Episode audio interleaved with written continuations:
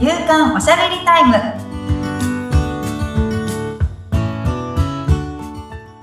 女性のライフスタイルコンサルタントの大池舞です。アシスタントの菅千奈美です。舞さんよろしくお願いします。ます。はい、前回に続き、今回2回目なんですけど、前回そのお話の中でね、1年で変われるよ、自分って変われるんだよっていう話があったんですけど、はい本当に変われるのかなって 思ったりしながら、思いますよね、うん、そう。で、特にね、その理想の、あの、働き方が変わりましたっていうのと、はい。あのお金の不安がなくなりました、みたいなことをお話しされてたので、まず今回は、その、理想の働き方になったっていうかな。なんだろう、うんうん。働き方が変わったっていうところ、はい。その辺をまず聞いていこうかなって思ってるんですけど、はいはいはい、うん。どうですか？そうですね。なんかやっぱ、まあ、女性というか私はもうママになって働き方っていうのを、まあ、本当に真剣に考える時間うんを持ったんですけど、もうなぜ時間がないっていうそうですよね。忙しいですもんところね。なんですよね。うんうんなので、なんかそれまでどこかにお勤めするっていうのが当たり前で疑ったことがないんですよ。うん。うん。なんかもう大学もそのまま、あの、医学部の方に行って、このまま看護師になるんだろうっていうのを想定して、あの、やってたので、卒業後も看護師として就職先を探すっていうのが、もう当たり前で疑ったことがないんですよね。うん。けど、まあ、その、ちょっと育休期間をもらった時に、あれ、なんか違うんじゃない？みたいな、違う働き方もあるんじゃない？っていうのも、あの、思って、それが結構10年ぐらい前ですかね、ノマドワークっていう言葉がすごいはい流行った時期あったと思うんですけど、はい。やっぱあれって結構理想じゃないってうん思ってたんですよね。ええ。なので、なんかそういう働き方できないのかなっていうのを、うんやっとこう真剣に考えるようはい。になったんですよね。うんで、でそこから、まあ、いろいろ自分の理想の働き方ってどんな感じだろうって思った時に、うんあの、まあ、私、あの、目覚ましのない生活がしたい。目覚まし時計をかけない。生活がしたいなとかう、ん。うん。休みたい時に休みたいなとか、はい。あの、子供と、こう、なんだろう、がっつり遊ぶ日もあれば、うん。仕事を楽しんでる日もあれば、うんバカンスに行ってる日もあれば、それを自分で決めたいって思ったんですよね。はい。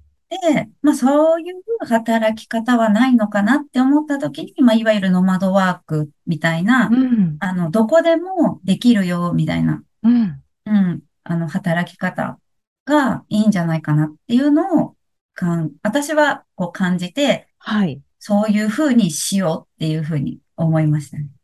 ええだからやっぱりある程度自分はこうしたいっていうものを、理想のものを何か持ってた方がいいかもしれませんね。そうです、そうです。もう本当に自分のこう人生どうするんだっていうのを決めないと、うんまず決まらないんですよね。あの、何を選んでいいかがわからないっわからない。うんてなっちゃうので、うん自分のもう理想の働き方の前に、理想のライフスタイルってどんなんなんだろうっていうのを、はい。まずしっかりと自分に、あ自分とこう、会話するみたいな。うん本当にそれでいいのとか、うん。なんか、できないって思っちゃいそうだけど、はい最初はできないとかじゃなくて、こうしたいなっていう、うんもう願望を丸出しにして、あ のいいですね。はい。うん。願望丸出しから具体的に策を練った方がいいので、最初からできないかもしれないって考えるとう、ん。ありきたりな選択肢しか自分の中に出てこない。けど、うんもうぶっ飛んでてもいいから、はい。もう欲丸出しのうん。まず理想をかこう考えるっていうのが、まず最初のステップかなって。なるほどね。確かにこう、先々の不安とか、できるかなっていうことを考えると、ちょっとこう、出てこないですもんね。踏み出せなくなっちゃうし、はいどうせできないんじゃないかなっていう、こう、今度考えがう出てん。きちゃってう、ん。その、その先を考えることをストップさせちゃうんですよね、脳みそが。はい。うん。うんなの、で、あの、できるできない関係ないしう、ん。なんかその、大きい小さい、その夢とか理想はいに大きい小さいもないし、うん。本当に自分が一番心地いいなって思うそのライフスタイルってどんな感じなんだろうっていうのを、もう本当にゆっくり考えてもいいと思うんですよね。うん。なんか子育てとか、まあ普段、あの、お仕事されている方とかって、多分自分の人生について考える暇ないんですよ。ないと思います。ってないんですよね。うん。うん。なんか1日10分も自分の人生について考えてないうんっ。ていうのを、まあ私は自分で感じたんですよね。はい追。われすぎてて、日々に。うん。けど、それを10分でもいいから考えるっていう風にすると、あ、こんな風にしていきたいなっていう風な、うんこう、アイデアとかう、ん。思いが溢れてくるようになるので、まずそこをやってもらいたいなっていうのがありますね。その、例えば10分作った中で、なんでしょう。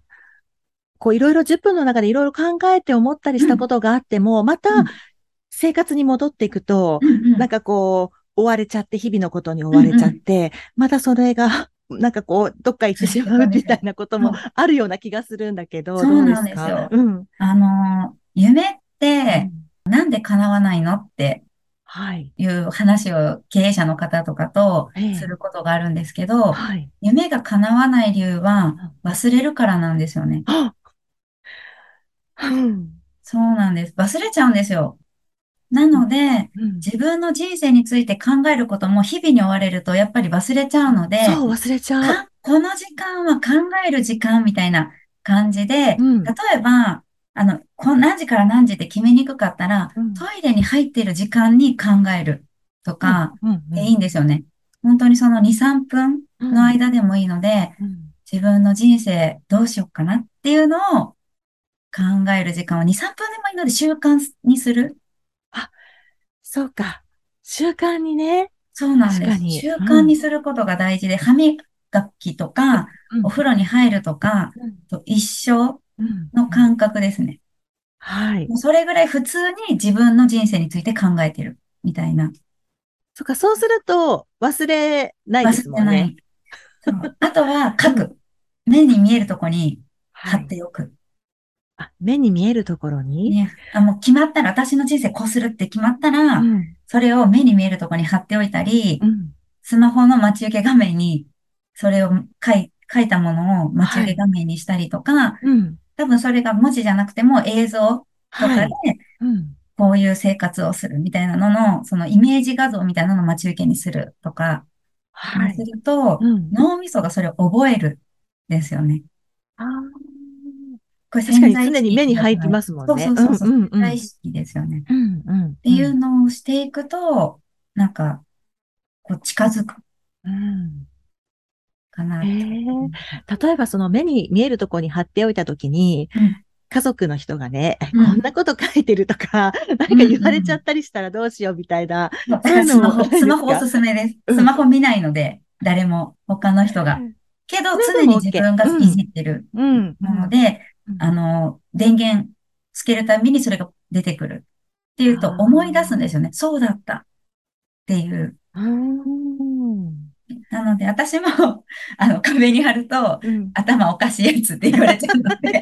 やっぱりね、そうです。ちょっと目が気になりますよね。はい。うんうんうん。ので、そうそうそうそう、スマホはおすすめしてますし、手帳、私結構アナログ手帳派なんですけど、うんうん。手帳にはいそういうのを書いておいたりとか、うん。あとはその思いついたことはを忘れないように、もうメモ書きで、うん。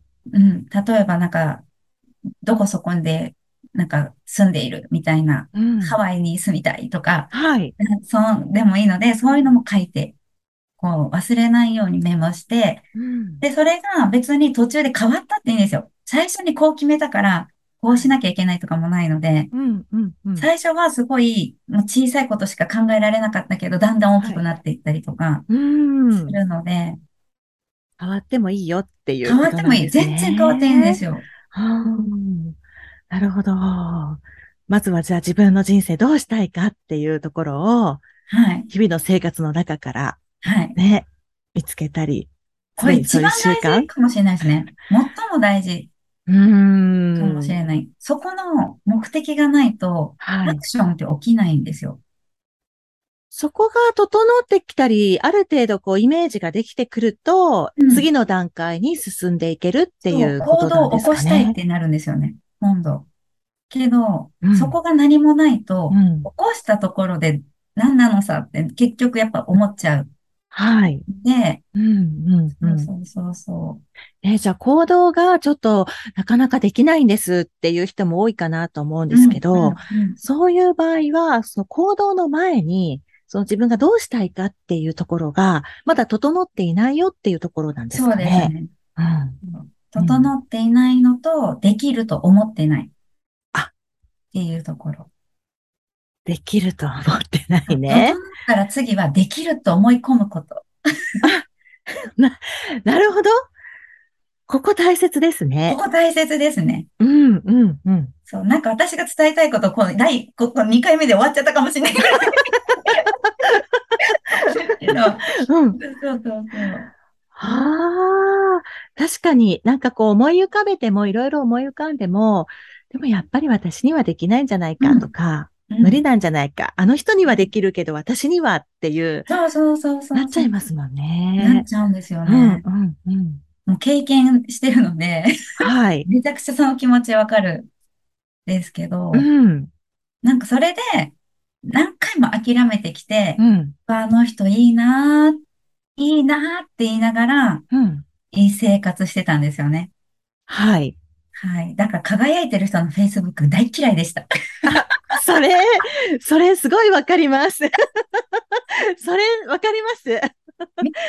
みたいな。うん。うん見たくないけど気になるみたいなところもありません？見たくないけど気になって見ちゃう。けど、また、は見るんじゃなかった。みたいなのをうん。ずっと繰り返した私うん。が変わると決めた瞬間に1年で変えたんですよね。